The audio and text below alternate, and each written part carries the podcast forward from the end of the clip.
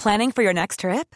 Elevate your travel style with Quince. Quince has all the jet setting essentials you'll want for your next getaway, like European linen, premium luggage options, buttery soft Italian leather bags, and so much more. And is all priced at 50 to 80% less than similar brands. Plus, Quince only works with factories that use safe and ethical manufacturing practices. Pack your bags with high-quality essentials you'll be wearing for vacations to come with Quince. Go to quince.com slash pack for free shipping and 365-day returns. If, like Brad, you're a fan of cycling history, here's a brand new cycling podcast from Eurosport to get you through the winter. Recycle is a retrospective series on the most compelling, the most controversial, and the most extraordinary riders and races in cycling history. Search Eurosport Recycle wherever you get your podcasts. And to save you a job, here's episode one.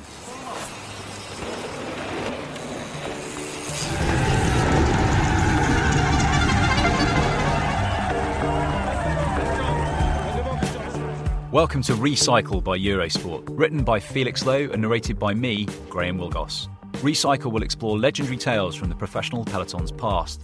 From Eddy Merckx's great gamble on the Galibier in 1972 to the kidnappings and controversy behind South America's first Grand Tour win, to the World Championships road race that saw USA teammates Greg LeMond and Jock Boyer become the bitterest of rivals. Plenty then to look back on, and much to look forward to. But we start with cycling's most famous monument, the Hell of the North. How did it come to be that the official list of Paris Roubaix winners exceeds the number of races by one? Most of the fans present at the Roubaix Velodrome on Easter Sunday in April 1949 would have roared with delight as Frenchman Andre Mahé outsprinted Belgium's Frans Leenen to win the most prestigious of one day classics. The fans might have found the rider's unconventional entrance into the velodrome via the press area over the gantry on the opposite end of the track a little puzzling. But in a time before the race winner took home a cobblestone, they would have witnessed the relieved rider from Brittany raise the Rizla cigarette paper trophy above his head on the top step of the podium. Had they left the velodrome straight away, they might not have had the chance to whistle their disapproval when it was announced, only minutes later, that victory had instead been awarded to Serse Coppi, the Italian rider who had led the chasing pack home to finish a distant third. But on buying the next day's copy of L'Equipe, they'd have seen it spelled out on the front page. Mahé, first after riding 200 metres too far, disqualified. So what actually happened? First, a little context. The big favourites for the 1949 Paris-Roubaix were the young Belgian Rik van Steenbergen, the defending champion, and Italian superstar Fausto Coppi, Serse's older and more illustrious brother. Just days before, at the Flèche Wallonne, there had been what the journalist Peter Cossins, author of The Monuments, describes as some rancour. The Belgian had been dropped from the lead group that included Coppi, explains Cossins, but somehow managed to get back up to them before the finish, where he breezed to victory in the sprint. Coppi accused the Belgian press cars of helping their man, and the pair started Roubaix determined to prevent the other winning. This opened the door to some of the peloton's smaller fish, including Serse and France's Andre Mahé. Towards the end of the 244 kilometre race, Mahé, along with compatriot Jesus Jacques Moujica and the Belgian Frans Leenen, approached the velodrome with a small lead over a chase group that included the younger Coppi. In the chaos, they followed the official cars on the diversion off the route rather than enter the track. At the entrance to the velodrome, there were crowds everywhere blocking the way, Mahé said in an interview with Pro Cycling magazine in 2007. I looked around for where to go, and I was directed round the outside wall of the track to where the team cars had to park. People said I should have known the way into the track. But how do you know a thing like that at the end of the Paris Roubaix when you've raced all day over roads like that? A gendarme signalled the way to go, and that's the way I went. The blame was indeed laid firmly at the door of the policeman in question, who panicked on seeing the riders hurtle towards the intersection at 50 km per hour, surrounded by the race cavalcade. Jacques Goddet, in his editorial for L'Equipe, wrote, I found myself just behind the three victims at the precise moment of the incident, and I can certify that the police agents placed at the intersection of the correct route did, by their obvious arm gestures, mislead Moujica, Mahé, and Leenen, thus taking away all meaning for this particular Paris Roubaix. Realizing the mistake, Moujica, the fastest finisher of the three, skidded but broke his pedal. Mahé and Leenen, meanwhile, sought a way out of the pandemonium. They were eventually waved up some stairs to the press gallery, where they could clamber down and enter the track on the opposite side to the usual entrance. The panic over, Mahé beat Leenen in the sprint to take the biggest win of his career, and, along with it, the biggest asterisk. Less than a minute later, Serse Coppi led a select chasing group over the line in the consolation sprint, while Mahe was still celebrating. The race was over, but the dispute had just begun. On learning about Mahe's supposed shortcut to the finish line, Coppi's Italian Bianchi Ursus team lodged an official complaint, citing Article 156 of the UCI rulebook, which dictated the original itinerary must be regularly followed. Mahe, who rode for French rivals Stella Dunlop, had barely completed his lap of honour when it was announced over the loudspeaker that Serse Coppi was the winner. But the rules were clearly open to interpretation, for Article 156 also said that the racers must conform to indications given by the agents of the race and of law enforcement. In this case, the agents of law had clearly directed the leaders off the original itinerary, adding, ironically, an extra 200 metres to their ride. While L'Equipe had to abide by the official verdict, the French Sports Daily was disgusted with the decision. In the guise of compensation, the newspaper awarded Mahe, Leenen, and Moujica a sum comparable to the earnings of the top three finishers, scant consolation to the man who thought he had won the race. Even the French Federation interrogated me, Mahe later told Les Woodland, author of Paris Roubaix, The Inside Story. I felt like a condemned man. They seemed to take the view that I had cheated somehow. I ended up having to justify myself, even though all I'd done was follow the way I'd been directed. Five days later, however, the French Cycling Federation overturned the result and reinstated Mahe as winner, Leenen second.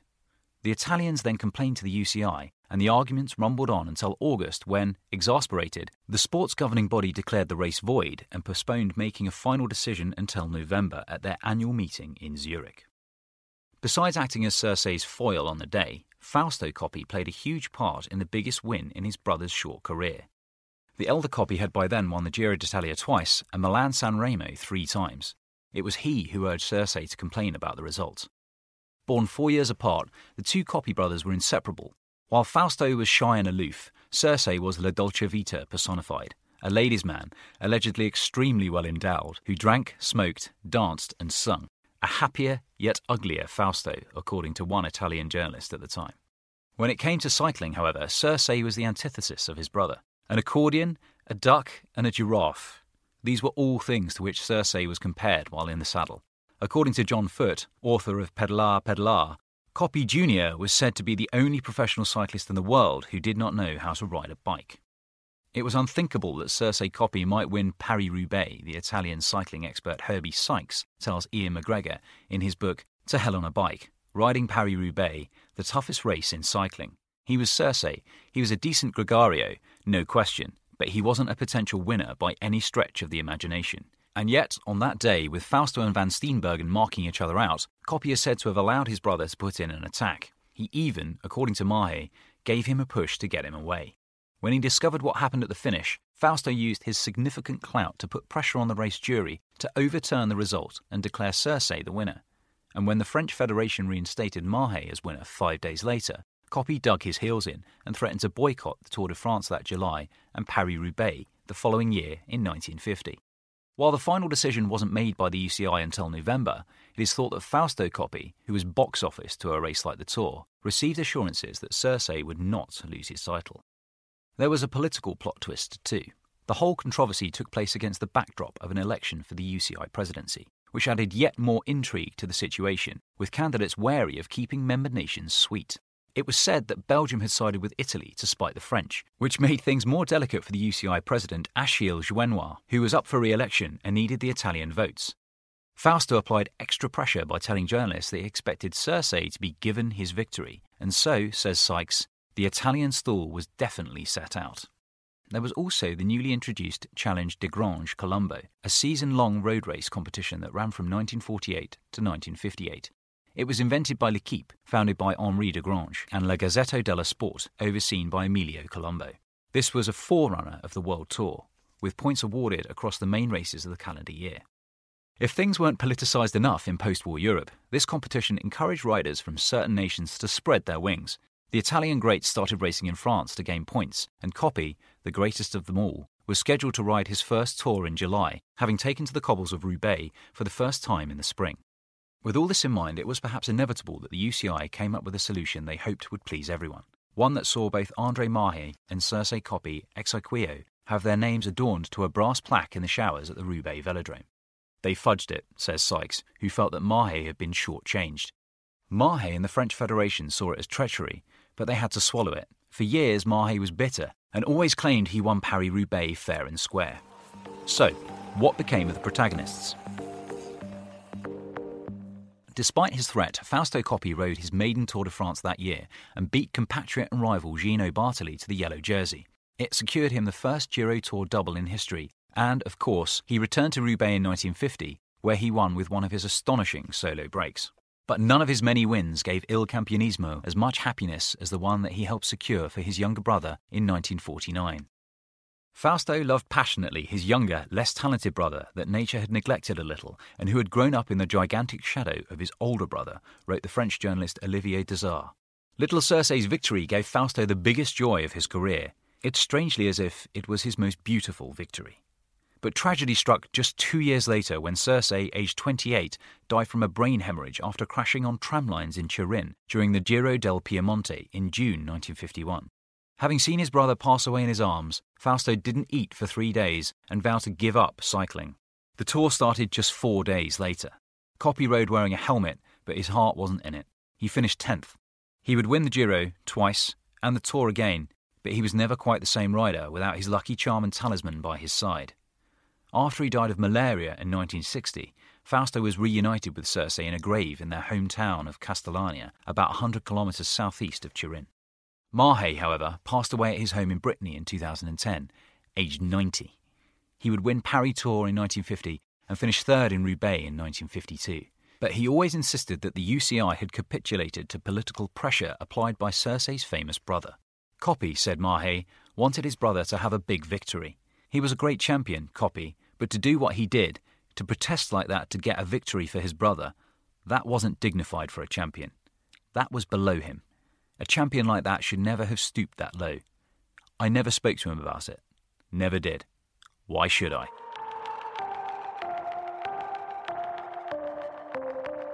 So, has anything similar happened since? Interestingly, Paris Roubaix is not the only one of cycling's five monuments to have more winners than its total number of editions. As Killian Kelly, stats guru and co editor of the roadbook Cycling Almanac 2018, explains, something similar happened in the 1957 Liège Bastogne Liège. Germain Derycke won but was disqualified because he went over a downed railway crossing, so the win was given to fellow Belgian Frans Schoubben. Then, after a few angry appeals, Derycke was reinstated. This was followed by complaints by Schoubben, so in the end, they were both declared the winner. Kelly also recalls the bizarre conclusion to the 1986 Belgian National Championships for novices when, owing to a lack of photo finish camera equipment on the line, the race officials could not tell who won the tight sprint between Wilfred Nilsson and Serge Begay. Taking inspiration perhaps from football's penalty shootout model, they made the pair of them re race the final kilometre one on one. Nilsson won. Could the same thing happen at the Roubaix Velodrome in modern racing? In a word, no. It's not that it's no longer possible for riders to go off course. Wout Poels famously did so in the closing moments of a stage in the 2017 Giro d'Italia. But the cop out of a joint winner decision would no longer cut the mustard with today's savvy fans. There are so many more eyes on these things these days, says Kelly.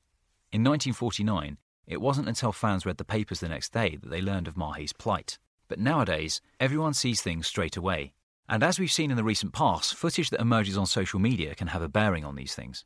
Disqualifications for Vincenzo Nibali and Romain Bardet for separate incidents of sticky bidons come to mind. Race organisers don't get away with skirting rules anymore because we're all amateur race referees these days, says Kelly. They'd be forced to make a decision. Cossins reckons that, today, Mahé might not have kept his win because he did not complete the official route. But perhaps there's another side to it, says Cossins. That 1949 race, and therefore Mahé's name, stand out because of what happened at the finale. The incident made it an extraordinary Roubaix that is well remembered. I'm not sure if we'd know Mahé's name so well if this hadn't been the case. So perhaps the original winner of Paris Roubaix 70 years ago should have been pleased that the controversy immortalised his name. But try telling that to Andre Mahé. He has to share a shower with Serse Coppi forevermore. This has been the first episode of Recycle by Eurosport, written by Felix Lowe and narrated by me, Graham Willgoss. You can find a further 12 episodes of our ride through cycling history by searching Eurosport Recycle wherever you get your podcasts. And remember, Brad will be back with a new season of The Bradley Wiggins Show in 2020.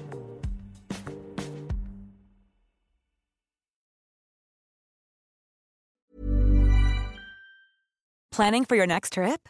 Elevate your travel style with Quince. Quince has all the jet setting essentials you'll want for your next getaway, like European linen, premium luggage options, buttery soft Italian leather bags, and so much more. And is all priced at 50 to 80% less than similar brands. Plus, Quince only works with factories that use safe and ethical manufacturing practices.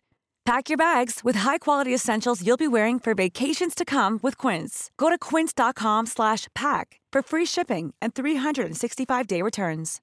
Imagine the softest sheets you've ever felt. Now imagine them getting even softer over time. That's what you'll feel with Boll and Branch's organic cotton sheets. In a recent customer survey, 96% replied that Bowl and Branch sheets get softer with every wash. Start getting your best night's sleep in these sheets that get softer and softer for years to come. Try their sheets with a 30-night guarantee. Plus, get 15% off your first order at bollandbranch.com. Code BUTTERY. Exclusions apply. See site for details.